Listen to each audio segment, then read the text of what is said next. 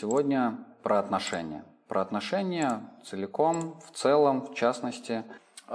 Что такое, о чем речь, вот у меня там в списочке написано под видео важные признания мужчины от женщины, какие они могут быть и для чего они вообще нужны. Ну, наверное, вы замечали или знаете такую штуку, что женщины, правда, чаще получают какое-либо признание. Цветы получают, подарки получают, комплименты слышат часто, нечасто, регулярно от мужчин. Ну, это такая тенденция в обществе. И здесь ничего плохого нет, это здорово и замечательно. Но понятное дело, что в такой момент мужчины, ну, правда, завидуют женщинам, потому что тоже хотелось бы получать какие-то комплименты. И здесь я сейчас буду уже говорить о женской ревности. Когда вдруг супруги, пара где-то находятся, не обязательно супруги, просто молодой юноша и девушка находятся где-то в компании, и вдруг к нему обращается какая-то другая девушка, не его, и начинает уделять ему внимание. А, конечно, для его подруги, для его женщины, для его девушки это может вызвать какое-то чувство ревности, беспокойства, переживания, страха, неуверенности.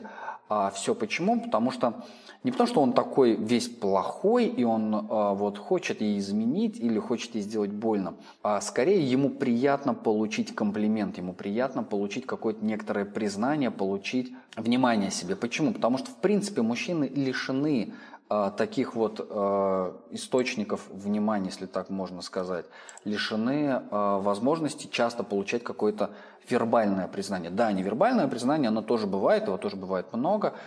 Это крайне важный момент в отношениях, и если вы, женщина, например, в какой-то момент, не уделя... в какой-то момент можете за собой заметить, что вы не уделяете внимания компли... говорить комплимент своему мужчине, я, например, получаю, мне, мне все нормально, я доволен, то мужчина может начать их пытаться получать где-то в другом месте, не специально. Кто-то может заметить, обратить внимание, и ему может быть приятно это получить. Простой комплимент, что там ты хорошо выглядишь, или давай там я тебе позабочусь, и что-нибудь в таком духе. Это говорит о мужском дефиците, как в целом, в принципе, как в, в мужской стихии, как оно есть в мужской жизни, так и конкретного данного мужчины, которого мы гипотетического рассматриваем, о его некотором дефиците во внимании, в признании, не только в общественном признании, в общем признании и признании, но и в индивидуальном признании его э, собственных потребностей, ну, что вот я красивый, я нужный, я важный, и вот моя женщина тут вокруг меня порхает, и все это видят, и я сразу чувствую себя таким крутым. Я не говорю сейчас о том, что в этом есть некоторое слово такое, там, правильно-неправильно, хорошо-плохо, здоровье-нездоровье, я даже не говорю экологично-не экологично, ни в коем случае. Я говорю о Просто о таких вещах, о том, что это может быть, это есть, это важный момент, это хороший момент, если э, человек, если мужчина может получать это от женщины.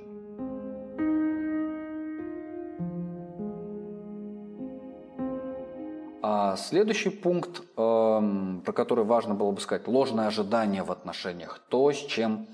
Ну, классика жанра, с чем я работаю, просто не было еще ни одной такой пары, где у мужчины или у женщины не было бы ложных ожиданий от отношений. То есть, другими словами, я иду в какие-то отношения, и я рассчитываю сознательно или бессознательно, что в этих отношениях я, то, что я в них вкладываю, то я и получу взамен. Некоторая такая форма справедливости, некоторая такая форма равенства или равнозначности. Конечно же, нет, это не так, оно не работает. Это как раз-таки про молитву Перлза, но о ней я скажу немножко позже, про молитву Перлза, и я, наверное, даже ее зачитаю, вот она у меня тут висит, как подсказка.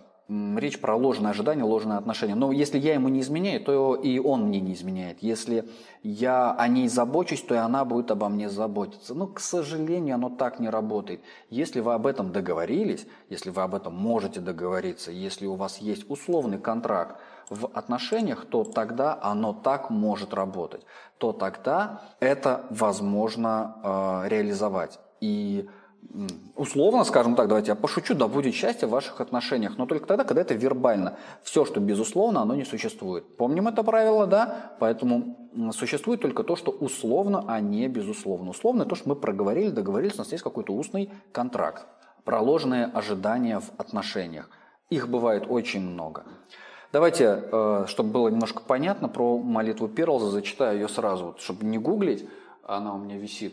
я делаю свое дело, а ты делаешь свое дело, я живу в этом мире не для того, чтобы соответствовать твоим ожиданиям, и ты живешь в этом мире не для того, чтобы соответствовать моим ожиданиям. Ты – это ты, а я – это я. И если нам случится встретить друг друга, это прекрасно. А если нет, увы, этому не помочь. Я не знаю, что имел в виду Пирлс, конечно, я на себя не возьму такую ответственность за него говорить, Фриц Пирлс. Он говорил об отношениях, как раз-таки о тех самых ложных ожиданиях, что если я такой, то и ты такая. Увы, нет, это не так. Ты – это ты, я – это я, мы разные. Мы разные, и это нормально. И это нас и заинтересовывает друг в друге. Для того, чтобы нам как-то уметь контактировать, нам нужно учиться договариваться. И если мы можем договориться, если у нас есть какая-то общая цель, общее внутреннее желание, не из-под палки выбитое, не на фоне стыда, вымученное, заставленное из чувства вины или страха, или ну, ужаса, а именно внутреннее искреннее желание совместно что-то делать. Строить отношения, семью, быт, деньги зарабатывать, организовывать отпуск, воспитывать детей, неважно. Собаку приучивать к горшку, в конце концов, там, к унитазу, например, кота приучить, как я приучал. А то тогда, да, это возможно, и тогда это прекрасно. Но если нет, увы, это время завершения отношений, это время расставания, это время, когда пора заканчивать этот контакт. И тут мы возвращаемся к пункту «Следующий этап в отношениях или их конец». Общий смысл такой, что вступает отношение, какая-то стадия в отношениях, да, то есть мы живем, сначала мы преодолеваем всякие барьеры, сопротивления, стереотипы, э, проекция, интроекция, э, обесценивание и так далее, обесценивание происходит потом, попозже, ну, неважно. Мы преодолеваем всякие барьеры, когда мы учимся, знакомимся, контактируем друг с другом, узнаем друг друга все больше и больше и больше, и лучше, и лучше, и лучше.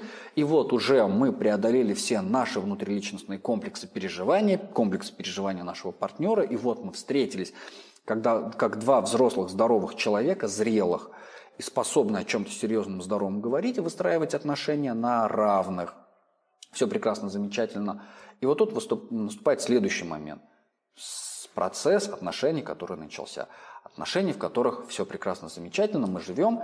И наступает завершение отношений. Завершение конкретного контакта. Контакт не в смысле мы два человека встретились, а контакт в смысле проживания какого-то пункта, какого-то пути. Ну, например, у нас сейчас стадия отношений, когда мы просто переписываемся в смс-ках, ну там, там, в чате. И это тоже наш контакт. И у него тоже есть начало, середина и завершение. Когда этот процесс закончится? Он точно закончится когда-то. И вот когда он закончится, важно не обесценить его.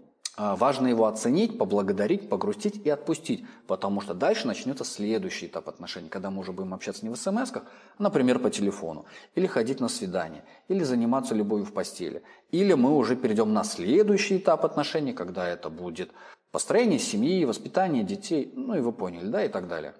Это следующий этап в отношениях. И когда оба готовы идти, переходить плавно, да, с, одного, с одной ступени на другую, мы плавно движемся и идем в этих отношениях. Но когда мы сталкиваемся с тем, что кто-то не готов, или кто-то не преодолел какие-то внутренние комплексы, барьеры, переживания, там, беспокойство, тревоги и так далее, так далее, так далее, перед нами ну, возникает выбор.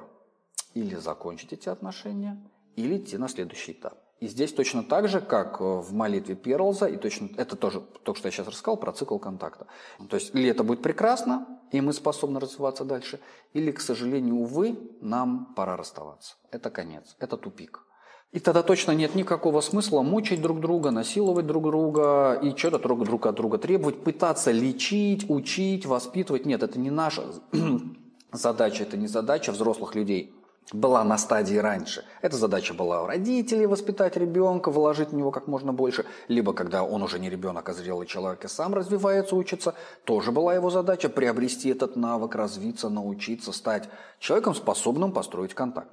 И тогда, да, есть шанс какой-то там, я готов работать над собой, давай пойдем на семейную терапию, а давай пойдем, давай я пойду на личную терапию, заплачу деньги психологу и пойду, поработаю над собой, разберусь в себе.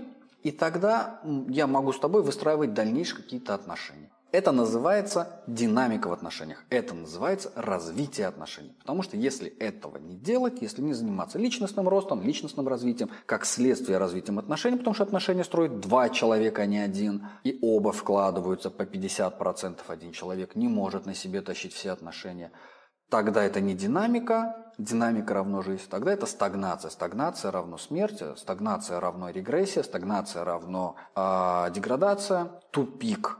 Ну, потому что там скучно, нет развития. Помните, в предыдущих видео я и в постах тоже я говорил, кризис – это хорошо, кризис – это классно, кризис надо любить. Кризис – это развитие, это точка роста. Без кризиса не бывает динамики, без кризиса не бывает развития. Вот появился кризис, появилась динамика, развитие и, продолжить, и продолжение, и личностный рост, рост отношений и так далее.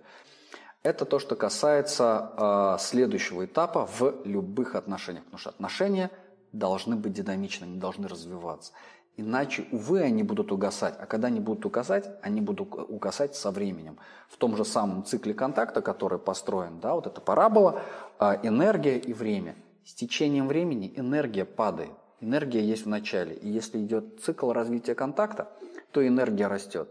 Если развитие контакта где-то стопорится, а время идет, энергия падает, она не растет.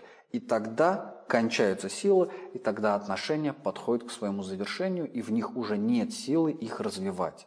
По различным причинам сопротивления внутреннего, личностного, межличностного, с сопротивлениями партнера, либо внутренних моих сопротивлений. И вот, отношения прекращаются. Спасибо за внимание, друзья. До новых встреч. Пока-пока.